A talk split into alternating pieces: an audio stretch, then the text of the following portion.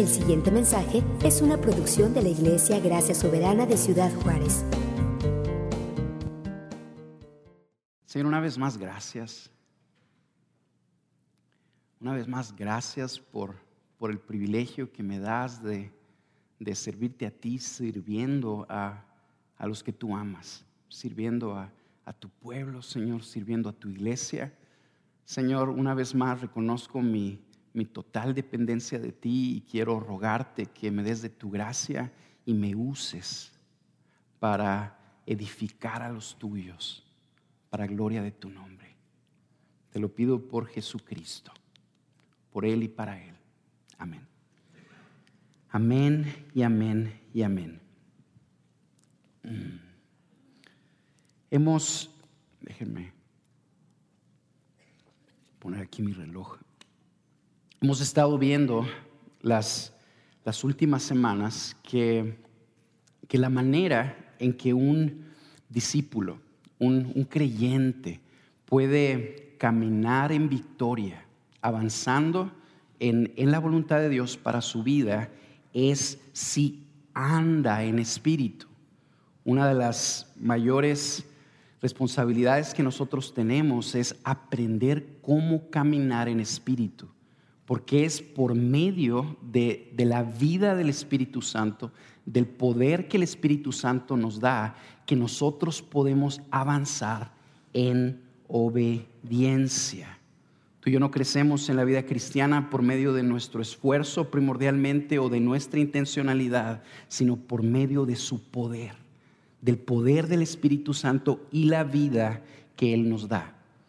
Ahora lo que vamos a ver en el cierre del capítulo 8 de Romanos es un argumento, una verdad tremenda que el, que el apóstol Pablo nos presenta que funciona como un sello que amarra todo lo que hemos estado viendo en las últimas semanas.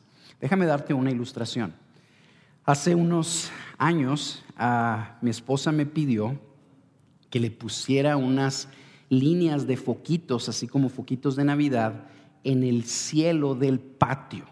Ella, su gran idea era que en las noches, cuando fuéramos a cenar al patio, este, pudiéramos prender unos foquitos y que en el cielo, ahí encima de nosotros, estuvieran unas tiritas así de, de foquitos que alumbraran y hicieran ahí romántica la, la velada.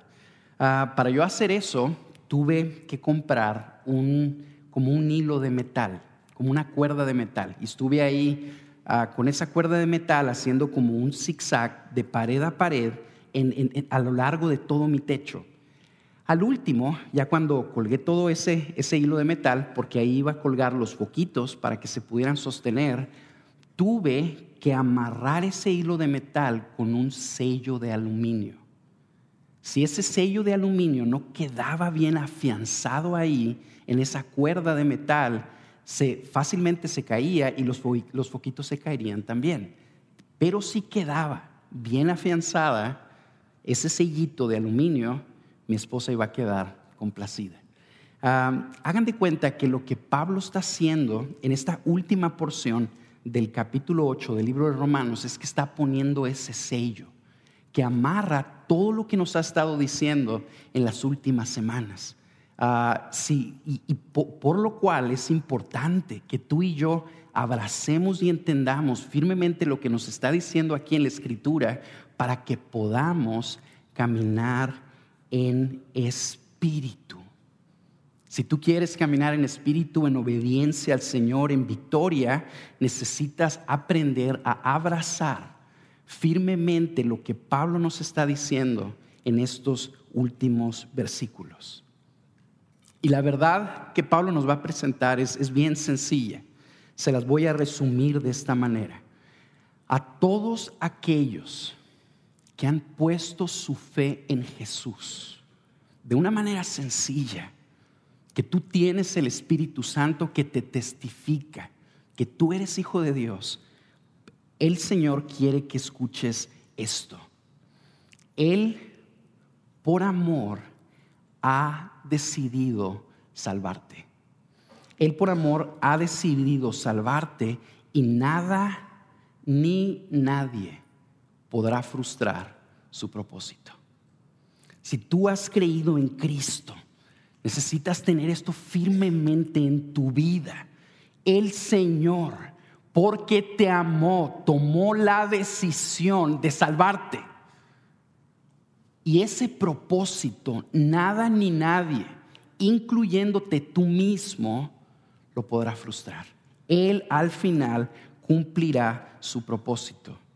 Este, este argumento lo vamos a ver en tres partes bien sencillas. La primera es la seguridad de la salvación. La segunda es los muros protectores de nuestra salvación. Y la tercera, el fundamento de nuestra salvación. Así que habiendo dicho eso, ¿cómo no me acompañan a Romanos capítulo 8, versículo 29? Leo de la versión de las Américas. Porque a los que de antemano conoció, también los predestinó a ser hechos conforme a la imagen de su Hijo, para que Él sea el primogénito entre muchos hermanos. Y a los que predestinó, a estos también llamó. Y a los que llamó, a estos también justificó.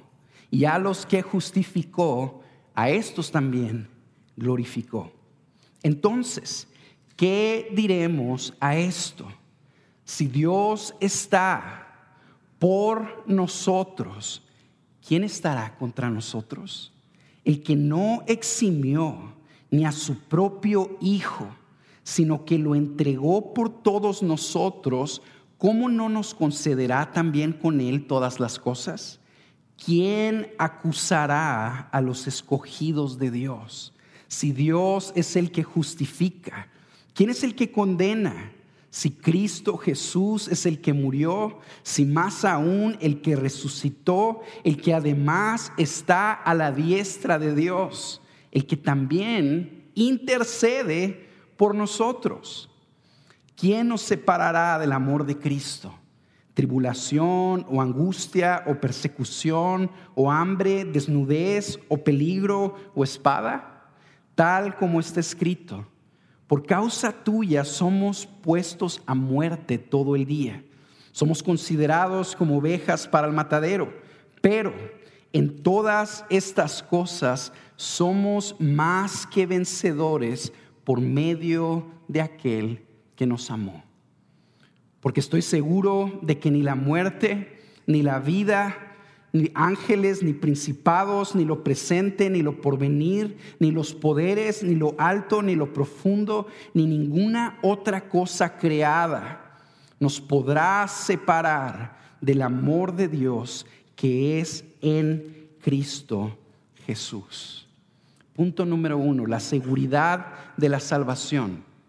El apóstol quiere que nos quede bien claro, que le quede bien claro a todos los creyentes, a todos aquellos que el Señor ha salvado, que Jesús los tiene en su mano y que por lo tanto jamás podrán perderse. Y la forma en la que nos explica esto es presentándonos el orden de la salvación, lo que los teólogos llaman el ordo salutis el orden de salvación, el proceso de salvación que lleva a una persona que está viviendo sin Dios al reino de los cielos. Y nos dice que este proceso de salvación tiene como cinco etapas. La presciencia de Dios, la predestinación, el llamado, la justificación y la glorificación. Hagan de cuenta que ustedes y yo... Ah, vamos al reino de los cielos. Y allí en el reino de los cielos vemos a una persona que fue salva.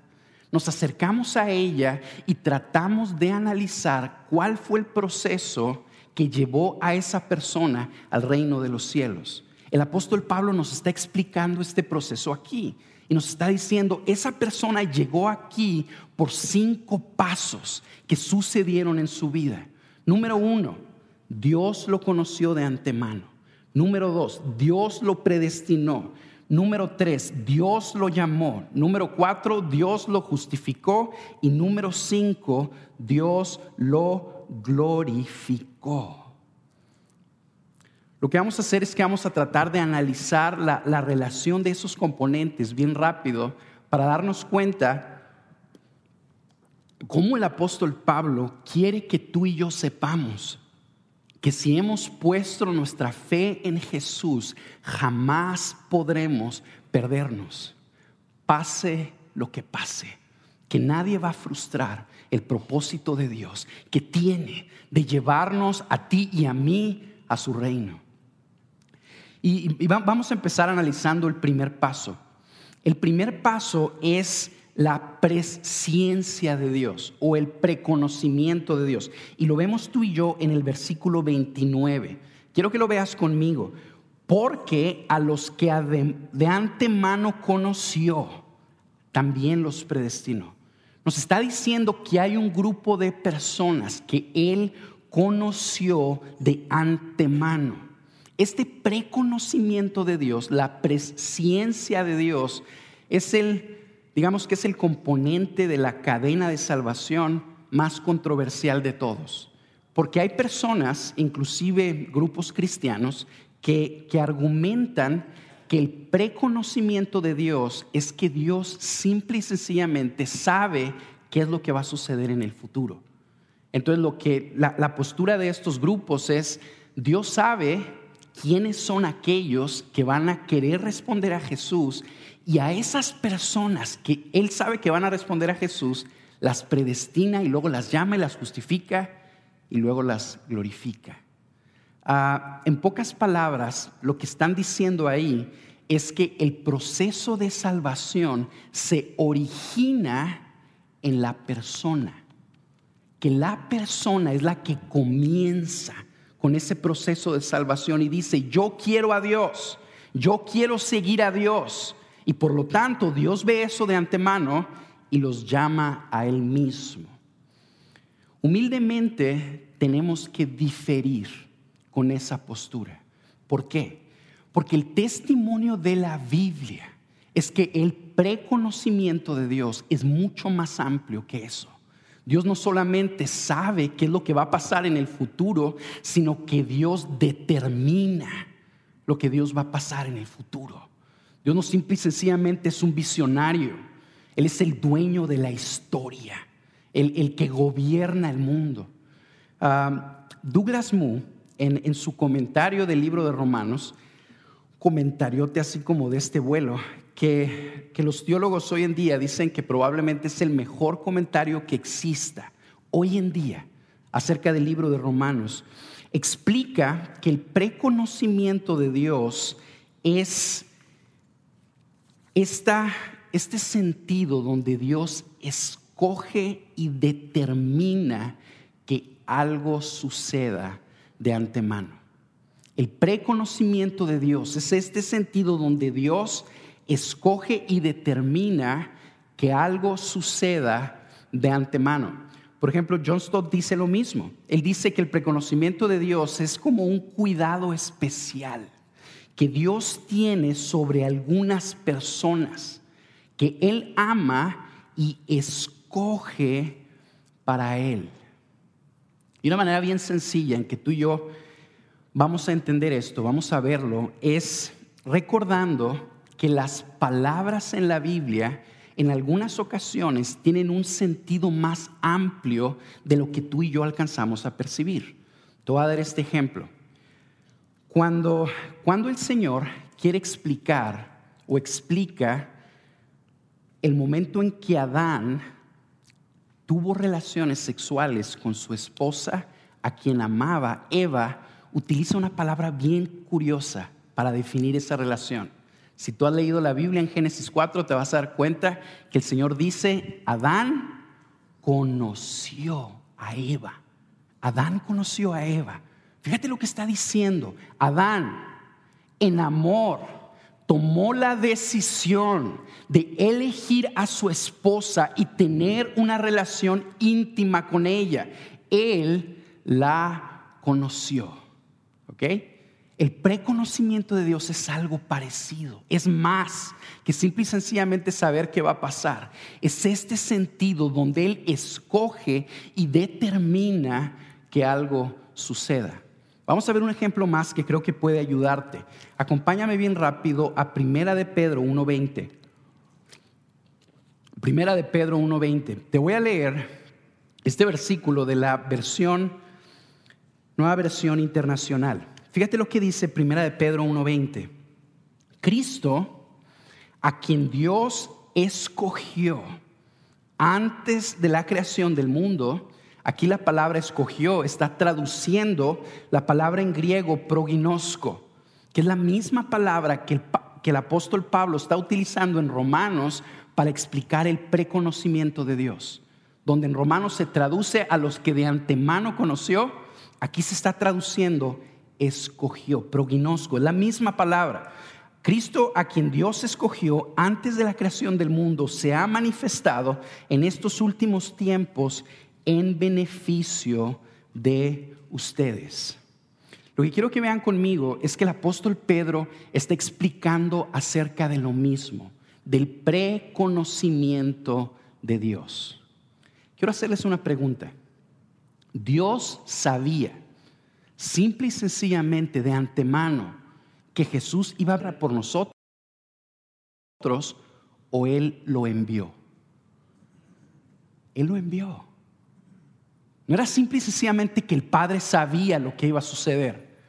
No era simple y sencillamente que Dios, Dios vio en su visión que un día su Hijo vendría a la tierra a dar su vida por los pecadores. El testimonio de la Escritura es que Dios escogió a su Hijo y en amor lo entregó por nosotros. El preconocimiento de Dios.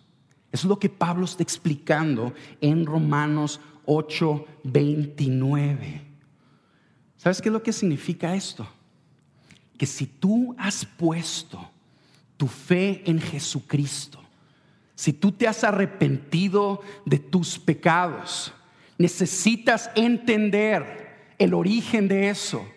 Y el origen de eso no es que eres muy listo y que reconociste a Dios y lo estás siguiendo. Lo que originó que tú hayas puesto tu fe en Jesús y que lo estés siguiendo es que Él en amor te escogió a ti. Eso es lo que nos está diciendo. Pablo en Romanos 8, 28. Él te escogió a ti, no por ti, sino a pesar de ti. Entonces la salvación no se origina en nosotros. La salvación, el proceso de salvación, el primer paso que trae a una persona hacia Dios es que Dios escoge a esa persona para que lo siga. Ok, ya vimos eso. Ahora vamos a ver la relación de este primer componente con los otros cuatro. Pablo, de una manera bien atrevida, está diciendo algo. Dios cumplió su propósito. Aquellos que él conoció de antemano, aquellos que él proginosco, aquellos que él escogió, conoció, es a esos a los que predestinó y a los que predestinó, fíjate conmigo en el versículo 30, es a esos a quienes llamó. Y a los que llamó es a los que justificó. Y a los que justificó, a esos glorificó. En pocas palabras, a aquellos a quien Dios escogió en amor para Él, son a los que salvó. Lo que Pablo está haciendo aquí es que nos está diciendo que Dios cumplió su propósito. Que al final del día, ni una de las personas que Dios llamó a sí mismo para Él se perdió. Que Él salvó a todas, porque Él tiene la capacidad de hacerlo. Definitivamente esto hace un eco a lo que Jesús nos enseñó en Juan 10:27 Fíjate lo que dice. Mis ovejas oyen mi voz. Ahí está el llamado de Jesús sobre los suyos. Y yo las conozco y me siguen. Y yo les doy vida eterna, dijo Jesús. Y jamás perecerán. Jamás perecerán. Y nadie las va a arrebatar de mi mano. Mi Padre, que me las dio, es mayor que todos y nadie las puede arrebatar de la mano de mi Padre. Eso quiere decir que si tú has escuchado la voz de Jesús y has respondido a ese llamado en fe y en arrepentimiento, tienes que saber esto. Tú estás en las manos del Padre y no hay nadie que sea mayor que el Padre. Y por lo tanto, nadie te puede arrebatar de la mano de tu Padre. Es por eso que la conclusión es que jamás perecerás. Jamás perecerás. ¿Se puede perder la salvación? Es una, es una pregunta común. ¿Se puede perder la salvación? Una persona recibe el perdón de pecados, el regalo de la vida eterna, puede perder ese regalo. Yo quiero animarte a que consideres conmigo que esa es una pregunta mal planteada.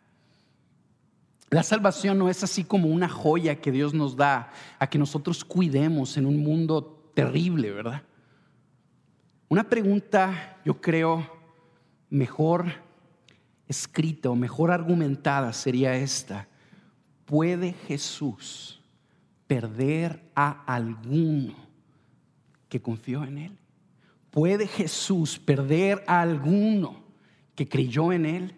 La respuesta que Pablo nos está diciendo en estos versículos es claro que no. Claro que Jesús no perderá a ninguno, sino que a todos los suyos los glorificará en el día final.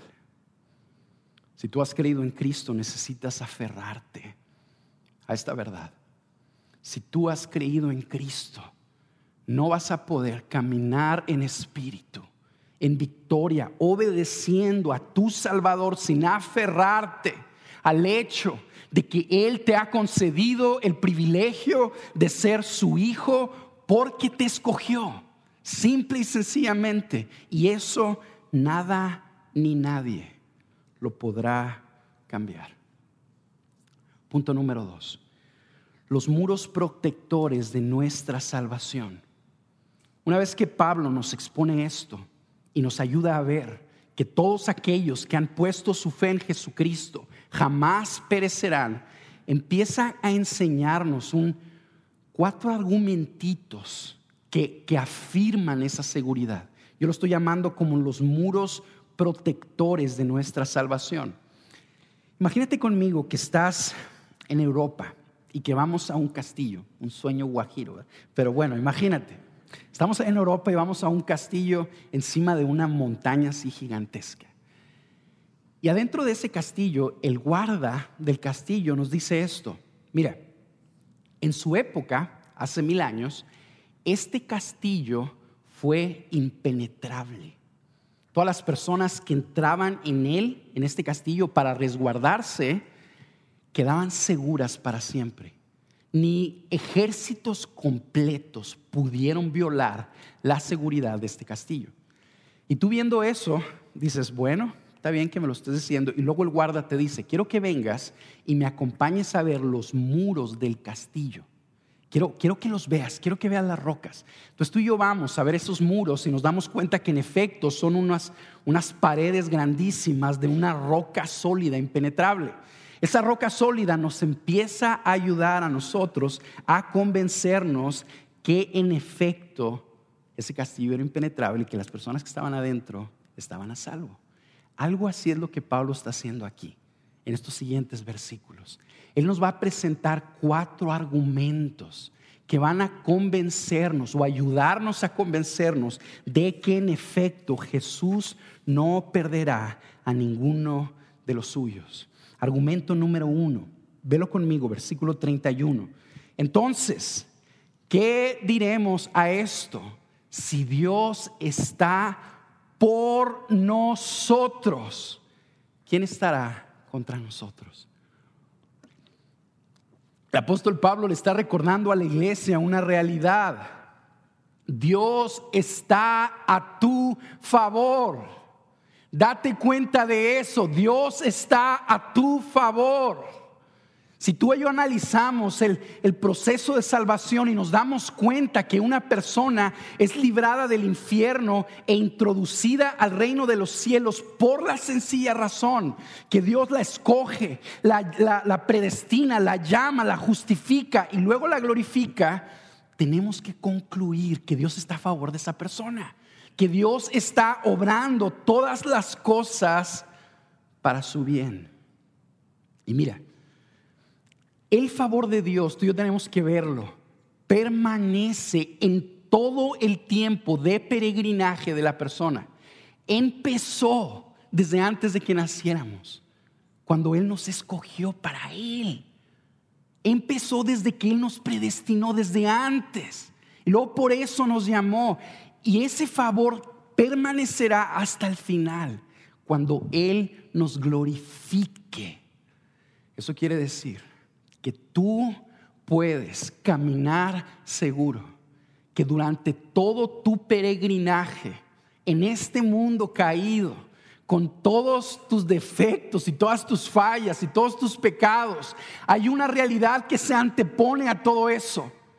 Dios está a tu favor. Simple y sencillamente. ¿Quieres avanzar? Realmente en tu caminar con Jesús? ¿Quieres realmente que tu vida sea transformada y que, y que tu vida refleje la gloria de Cristo? Necesitas abrazar firmemente esto. Dios está a tu favor. Dios está a tu favor. Esta verdad gloriosa es una de las verdades más que más fácilmente se escabullen de nosotros, que más fácilmente perdemos, porque comúnmente tú y yo ligamos el favor de Dios a nuestro desempeño. Entonces decimos, yo me estoy portando bien, por lo tanto, el favor de Dios está sobre mí. Yo meto, la, yo meto la pata y hago lo que no debo de hacer, por lo tanto, el favor de Dios cesa sobre mí. Y aquí lo que Pablo está haciendo es que está tejiendo el favor de Dios, no a nuestro desempeño, sino a su decisión de salvarnos. Eso quiere decir que el favor de Dios permanecerá de una manera constante sobre tu vida si tú has puesto tu fe en Cristo. Una de las cosas más frustrantes de la vida cristiana es cuando tú y yo tratamos de avanzar para que Dios nos favorezca. Tú estás avanzando. Tú te estás esforzando, tú estás buscando leer la Biblia, estás buscando participar de la iglesia, estás buscando mortificar tu pecado, pero lo estás haciendo para que el favor de Dios venga sobre tu vida. Y es bien frustrante, porque te das cuenta de todas tus fallas y te das cuenta de que no avanzas, te das cuenta de que tu corazón no cambia ¿Qué es lo que nos cambia y lo que nos lleva a avanzar? Que te des cuenta que ese favor ya está. El favor ya está. Por lo tanto, voy a obedecer a mi Señor y a mi Salvador, no para que me favorezca, sino porque me ha favorecido. Eso es lo que Pablo nos está diciendo en este pasaje. Afirmación número dos. Él entregó a su Hijo por nosotros. Medita en eso conmigo y léelo conmigo también. Versículo 32. El que no eximió ni a su propio Hijo, sino que lo entregó por todos nosotros, ¿cómo no nos concederá también con Él todas las cosas? Pablo nos está recordando esto. Creyente, tú necesitas recordar el Padre entregó a su Hijo por ti. El interés del Padre por salvarnos encontró su máxima expresión, entregando a su mismo Hijo por nosotros. Cuando, generalmente cuando recientemente nos convertimos, cuando nos convertimos así inicialmente, cuando Dios nos salva, perdón, andamos todos emocionados. Estamos viendo la cruz y Estamos conscientes, Jesús llevó mi pecado ahí. Él me salvó, Él me perdonó todo. Y nos lanzamos así de una manera bien aventurosa. a obedecerle, a, decirle que sí a todo lo que nos pida. Con el paso del tiempo nos empezamos a dar cuenta que desgraciadamente nuestras fallas a veces son más que nuestros aciertos. Nos damos cuenta que, que, pareciera que en lugar de ser expertos en obedecer la voluntad de Dios, somos expertos en fallarle. Y esa y esa realidad empieza a pesar sobre nuestro corazón. Y empieza como, como, como a oprimirnos. Y tú y yo, con el paso del tiempo, empezamos a seguir a Jesús, pero arrastrando los pies, sin voltear a ver al cielo, porque dices, seguramente le he fallado tanto, que seguramente ni quiere voltear a verme. Le he fallado tanto que seguramente si yo le hago una oración, si le pido algo, me se va, lo voy a ofender con mis oraciones. Por lo tanto, como que nos escondemos. Cuando yo me casé, yo tenía nueve años de cristiano. Según yo, a esa edad espiritual ya era un cristiano así bien maduro. Y, y, Dios en su bondad me dio a, a una hija de él y me permitió ah, recibir el llamado y el compromiso de amarla y servirla y guiarla y protegerla. Y fue bien curioso porque durante los primeros años de mi matrimonio, y todavía estoy en esos años, este, empezaron a salir un chorro de actitudes en mi corazón que yo no conocía antes. Empezó a salir así como un egoísmo que yo decía, ¿qué onda con esto? Y, eso empezó a asustarme. Como que yo empecé a decir, ah, caray, se me hace que era más espiritual antes de que me casara. ¿Qué me está, qué, me está pasando? ¿Estoy descuidando mi relación con Dios o qué onda? El Señor me, me empezó a ayudar a ver que no es que estas cosas eran nuevas, sino que ya estaban ahí en mi corazón. Y simple y sencillamente la nueva etapa en la que estaba empezó a sacarlas de mí. Cuando yo hubiese pecado me empecé a desanimar, mi, gozo en el Señor empezó a menguar, mi, mi intencionalidad para servirlo y para hacer su voluntad se empezó a apagar. Y poco a poco el Señor, de una manera constante, me ha ido convenciendo de que yo necesito principalmente recordar que Él entregó a su Hijo por mí y que lo entregó sabiendo también quién soy yo. Sabiendo quién soy yo.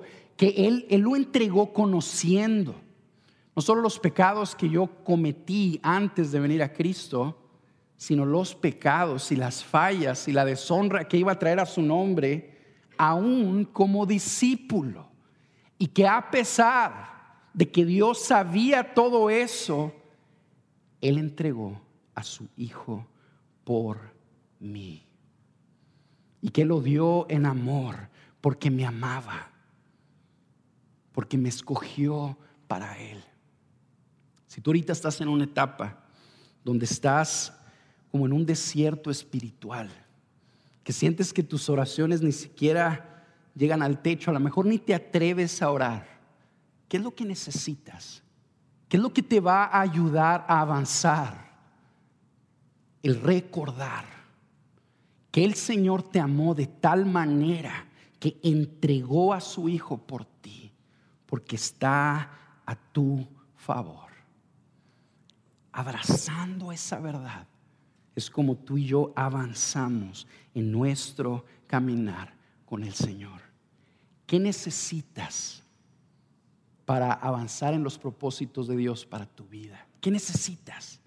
Fíjate, fíjate cómo Pablo dice aquí, ¿cómo no nos concederá el Señor también todas las cosas? Si ya entregó a su Hijo por nosotros, ¿cómo no nos concederá todas las cosas? Es, bien triste que a veces rebajamos esta, promesa a cosas materiales que tú y yo queremos tener en nuestra vida. Aquí dice la Biblia que cómo no nos concederá el Señor todas las cosas. Yo quiero un nuevo trabajo, yo quiero un nuevo carro, yo quiero un esposo un material, algún bien material. Aquí dice la Biblia, por lo tanto yo lo voy a esperar. E, es triste estás perdiendo la perspectiva si te estás limitando a esto. Ve el propósito de Dios de salvarnos. Ve lo que Dios está diciendo. El Señor entregó a Jesús por ti. ¿Cómo no? Te entregará todo lo que tú necesitas para perseverar hasta el final y glorificar su nombre. ¿Qué necesitas en tu caminar con Cristo? Que te perdone por las tonterías que has estado haciendo a la mejor. Señor, perdóname. Concédeme tu perdón, entrégame tu perdón. La respuesta de Dios sería, claro que te voy a entregar mi perdón. Ya entregué a mi hijo por ti. ¿Cómo no te voy a entregar mi perdón? Señor, dame de tu gracia para que mi vida sea transformada y yo pueda corregir todo el desastre que he hecho, la forma en la que he deshonrado tu nombre. Claro que te voy a entregar mi gracia. Ya entregué a mi hijo por ti.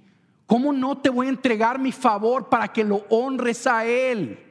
Es en esta visión, viendo estos argumentos, estas afirmaciones, que tú y yo avanzamos en espíritu, que, que tú y yo caminamos en espíritu, llenos de fe, llenos de una seguridad de que Dios tiene un sí para ti y para mí, de aquí hasta que lleguemos a la gloria. Argumento número tres y número cuatro. Los voy a, los voy a juntar porque están hablando de algo muy, muy similar. Pablo empieza diciendo, ¿quién, versículo 33, ¿quién acusará a los escogidos de Dios? Dios es el que justifica. ¿Quién es el que condena? Si Cristo Jesús es el que murió, si más aún el que resucitó, el que además está a la diestra de Dios, el que también intercede por nosotros. El Señor está recordando esto. A los hijos de Dios, el Señor les ha dado un veredicto positivo. Y ese veredicto es que han sido justificados y que han sido justificados porque Jesús fue condenado en su lugar. Simple y sencillamente. Imagínate que un día estás ahí en tu casa y, y recibes una, una multota de hacienda. Una multota ahí que te deja en la quiebra, te quita tu, tu casa, tu patrimonio, tu todo. Y tú vas a Hacienda, te presentas ahí y hablas con el administrador de Hacienda y le, le explicas la situación. Y después de un tiempo te das cuenta que el corazón de este hombre está a tu favor y te dice, ¿sabes qué? Te perdono toda la multa. Te la perdono toda. Y te entrega un, un escrito oficial con ese, con ese perdón y con esa multa borrada.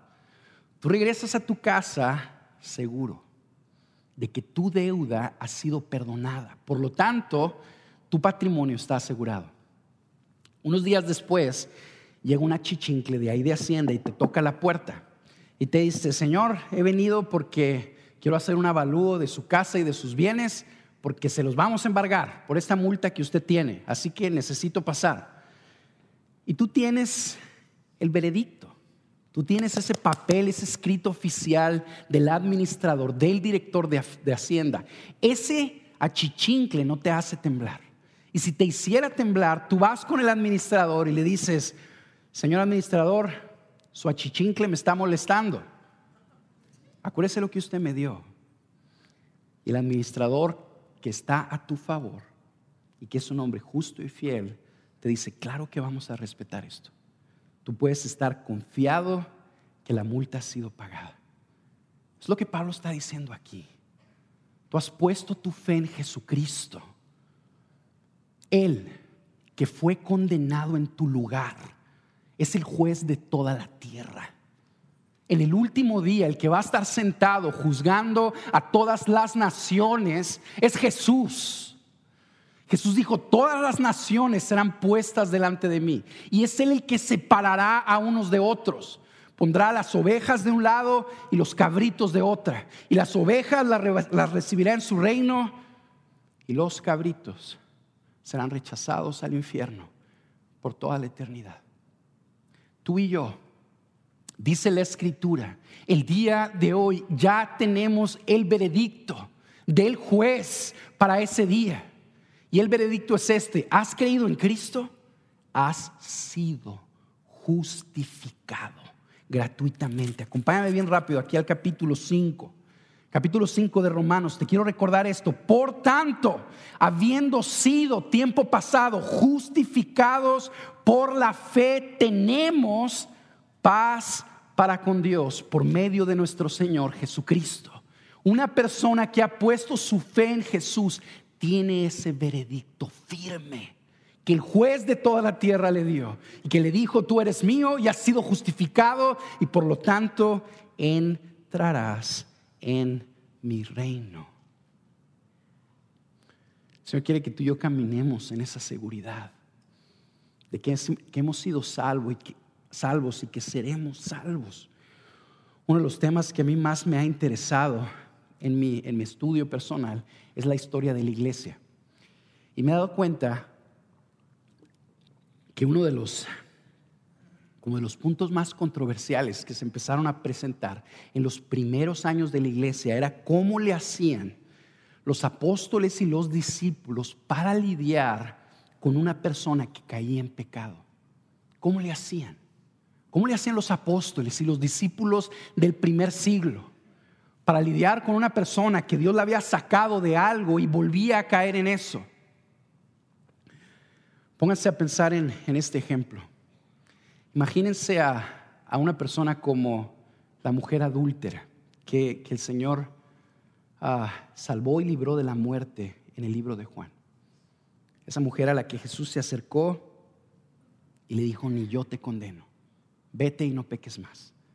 Imagínate a, una muchacha como ella, que, vivía una, una vida de prostitución con el paso del tiempo ella se involucra en la iglesia, empieza a participar y empieza a servir a Jesús. Y luego todas, todas sus amigas se empiezan a casar. Y ella se empieza a quedar sola. La prostituta que a lo mejor no quería a nadie, ¿verdad? Y, y, eso le empieza a entristecer a ella. Con el paso del tiempo, ella quita los, quita los ojos del que la ama verdaderamente de Jesús y empieza a buscar un hombre. Y eso la lleva a caer de nuevo en adulterio. Y como ella cae, se siente tan condenada, se siente tan basura, porque le falló a Jesús de aquello de quien el Señor la rescató, que deja de venir a la iglesia. Imagínate que Pablo es el pastor de esa muchacha. ¿Qué le diría? Yo creo que le diría estos versículos. ¿Quién acusará a los escogidos de Dios? Si Dios es el que justifica, ¿quién es el que condena? Si Cristo Jesús es el que murió. Si más aún el que resucitó, el que además está a la diestra de Dios, el que también intercede por nosotros. Yo creo que Pablo se acercaría con esa mujer y le diría, María, yo sé que te sientes basura. Yo sé que sientes que por tu pecado has destruido el amor que Dios te tiene. Yo sé que sientes que por tu pecado has destruido la salvación que, que, en la que Dios te ha envuelto. Pero yo quiero recordarte esto. Cristo pagó también ese pecado en la cruz. Él no te acusa. ¿Quién te puede acusar? Él te ha justificado. ¿Quién te puede acusar? Él murió en tu lugar pagando ese pecado, recibiendo el castigo que ese pecado merece también. ¿Quién te va a condenar? Yo creo que el apóstol Pablo le diría a María, arrepiéntete, vuelve. Él no te está acusando, voltea a ver sus ojos y te vas a dar cuenta que te va a volver a decir lo que te dijo en un principio ni yo te condeno. Vete y no peques más. Vete y no peques más. Si, si, tú, si tú estás escuchando esto y estás pensando que por lo tanto el mensaje del Evangelio es como una licencia para pecar. Y tú estás concluyendo, ¿sabes qué? Eso significa entonces que no importa la manera en la que yo viva. Si yo pongo mi fe en Jesucristo, Él me justifica, no me condena, me salva y nadie puede destruir esa salvación. Por lo tanto, puedo vivir como yo quiera. Quiero animarte que consideres esto. Muy probablemente no tienes al Espíritu Santo. Muy probablemente no has creído realmente en Cristo. Y quiero animarte a que consideres esa situación seria, porque es una situación difícil. ¿Por qué? Porque tú crees que eres algo que no eres. Y puede ser que camines así y te encuentres en el último día, en el juicio final, tú viendo a Jesús diciendo, hey, ya llegué. Y que Él te diga, no te conozco. Apártate de mí, hacedor de maldad. Si ese eres tú, quiero animarte a que corras a Jesús y te arrepientas. Que Él es pronto para salvar. Que Él es pronto y poderoso para salvar. Punto número tres. El fundamento de la seguridad. El fundamento de la seguridad. Vamos volviendo a nuestro ejemplo del castillo. Imagínate que ese guarda del castillo que, que tú y yo vimos nos empieza a decir, mira, quiero adicional a eso decirte cuál es la razón principal por la que este castillo era impenetrable. No solo los muros, sino el fundamento que tiene. Y luego te lleva al fundamento y te das cuenta que el fundamento del castillo es la montañota donde se encuentra. La montañota donde se encuentra. Y ves tú los muros, las paredes, te das cuenta que pareciera que están unidos a ese fundamento, como si fueran parte de esa misma roca. Y tú llegas a la conclusión, ¿sabes qué? Este castillo es tan inconmovible como esta montaña, que ha, permanecido por miles de años. Por lo tanto, si yo entro en él, estaría seguro. Hagan de cuenta que eso es lo que Pablo está haciendo aquí al último. Llega en los últimos versículos y nos va a dar el fundamento de nuestra salvación. Fíjate conmigo, versículo 35. ¿Quién nos separará del amor de Cristo? Tribulación, angustia, persecución o hambre, desnudez o peligro o espada. Y de aquí hasta el versículo 39 empieza a resaltar el amor de Cristo. Y básicamente nos está recordando esto. Recuerda lo que lo que inició tu salvación es que Él te ama. Él te escogió para para Él porque te ama, porque decidió amarte, no por algo que hay en ti, sino por todo lo que hay en Él. Por eso te escogió, por eso te amó. Y es su amor lo que lo llevó a ordenar, a predestinar que tú vinieras a Él. Es ese amor lo que lo llevó a llamarte hacia Él.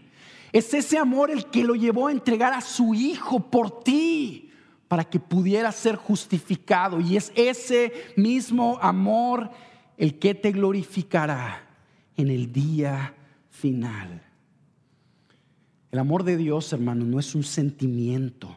No es que Él sienta maripositas en el estómago cuando nos ve. Es amor en acción.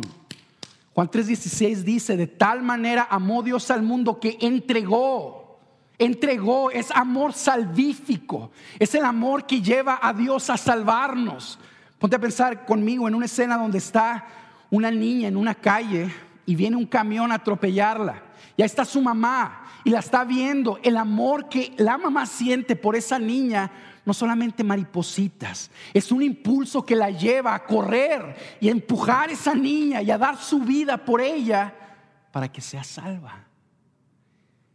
Ese es el fundamento de nuestra salvación.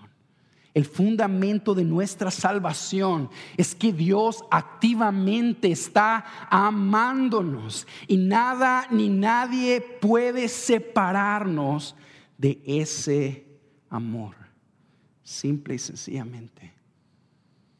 Cuando tú y yo estamos estudiando este tema, la seguridad de nuestra salvación, comúnmente nos hacemos esta pregunta, bueno, ¿qué si yo decido abandonar al Señor? ¿Qué si yo decido darle la espalda a Jesús? ¿Puedo perderme de esa manera?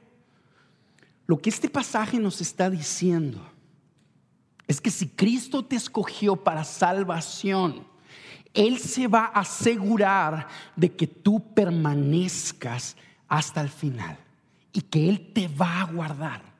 Ve conmigo cómo Pablo contesta la pregunta, ¿quién nos separará del amor de Dios?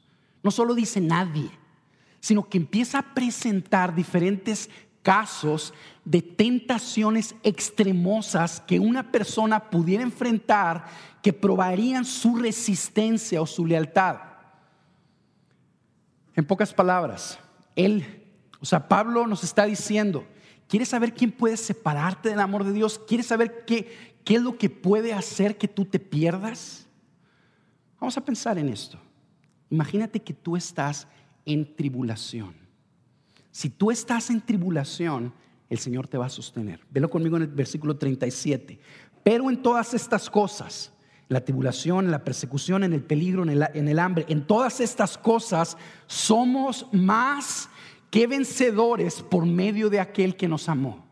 En todas estas cosas, en todas estas circunstancias, Dios en su poder y en su habilidad para salvarnos es hábil para hacernos más que vencedores y ayudarnos a perseverar, a permanecer.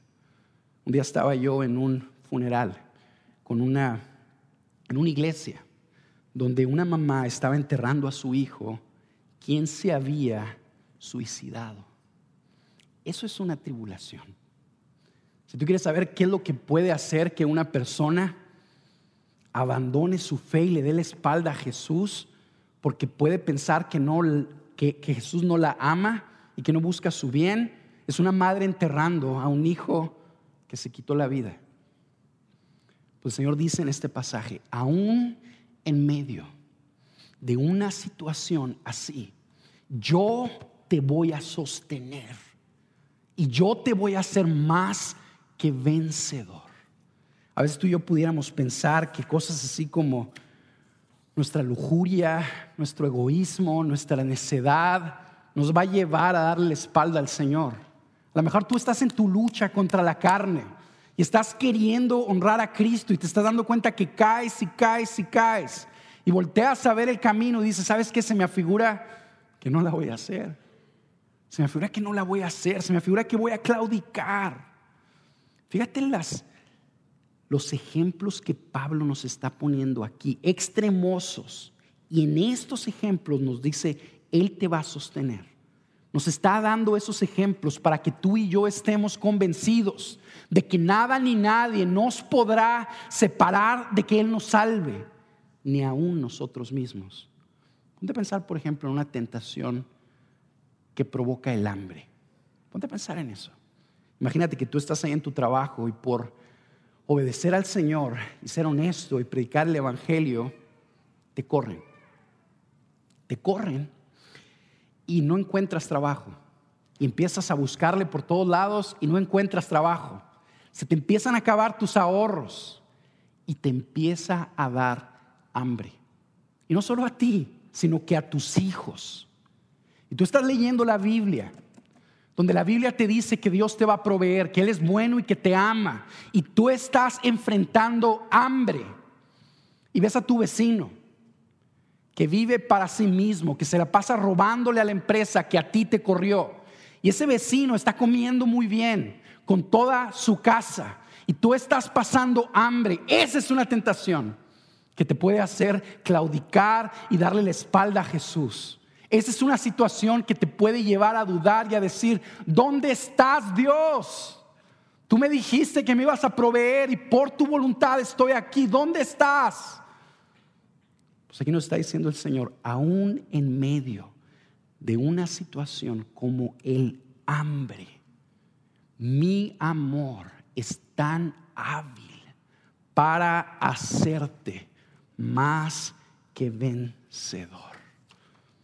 ¿Cómo concluimos esto? La forma en la que Pablo lo concluye. ¿Cómo concluimos? Recordando que lo que Dios quiere que tú y yo estemos o sepamos es que Él desea que estemos convencidos de que su amor nos ha abrazado, su amor nos ha tomado. Por lo tanto, no pereceremos jamás. Fíjate cómo Pablo lo cierra, porque estoy convencido, versículo 38, de que ni la muerte nos separará del amor de Dios. Yo estoy convencido de eso. La muerte me va a llevar con Dios, pero luego dice, ni la vida. Ah, caray. Ni mi vida me va a separar del amor de Dios y, y si empiezo a hacer un chorro de burradas, eso no me va a separar del amor de Dios. Ni tu vida te va a separar del amor de Dios, ni ángeles, ni principados, que quiere decir demonios, ni lo presente, lo que estás viviendo ahorita no te va a separar del amor de Dios salvífico. Pero no solo lo que estás viviendo ahorita, sino tampoco lo que vivirás en unos años, ni lo presente, ni lo porvenir, ni los poderes, ni lo alto, ni lo profundo, ni ninguna otra cosa creada, incluyéndote tú mismo, te podrá separar del amor de Dios que es en Cristo Jesús. Así es como caminamos en espíritu, aferrados, firmes a esta verdad que Pablo nos está presentando. Es en este gozo y en esta confianza que la vida del Espíritu fluye, que el poder del Espíritu fluye y tú y yo lo honramos más allá de nuestra capacidad. De verdad que personas débiles así como tú y yo terminan exaltando a alguien tan grande y tan perfecto como Él. Quiero dirigir unas últimas palabras a personas que no conocen a Jesús, que están aquí, que no han puesto su fe en Jesucristo. Y tú estás viendo esta salvación tan grande. Dices, ¿cómo le hago? para yo disfrutar de ese privilegio? La respuesta es bien sencilla. Y hasta creo inclusive que Dios te la está hablando a ti mismo en tu interior. Y es esta. Ven a Jesús. Simple y sencillamente ven a Jesús.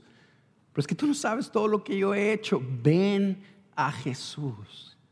Él prometió, el que viene a mí, yo no lo he hecho fuera, incluyéndote a ti.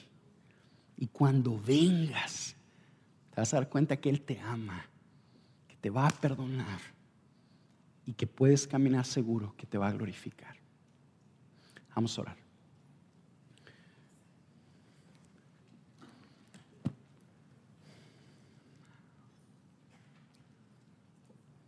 Señor, gracias. Una vez más, gracias, Padre, por este tiempo que que nos has concedido de, estar meditando en tu palabra. Yo quiero rogarte, Señor, que tú hagas en, nuestros corazones lo que nadie puede hacer.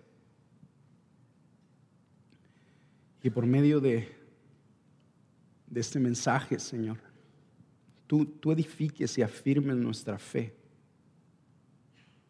Y nos ayudes a ser una, una iglesia alegre una iglesia que se alegra en el gozo de su salvación, que camina en esa seguridad y que en ese gozo sigamos avanzando para honrar tu nombre y el de nadie más. Por Jesús te lo pedimos. Amén. Esperamos haya sido de bendición.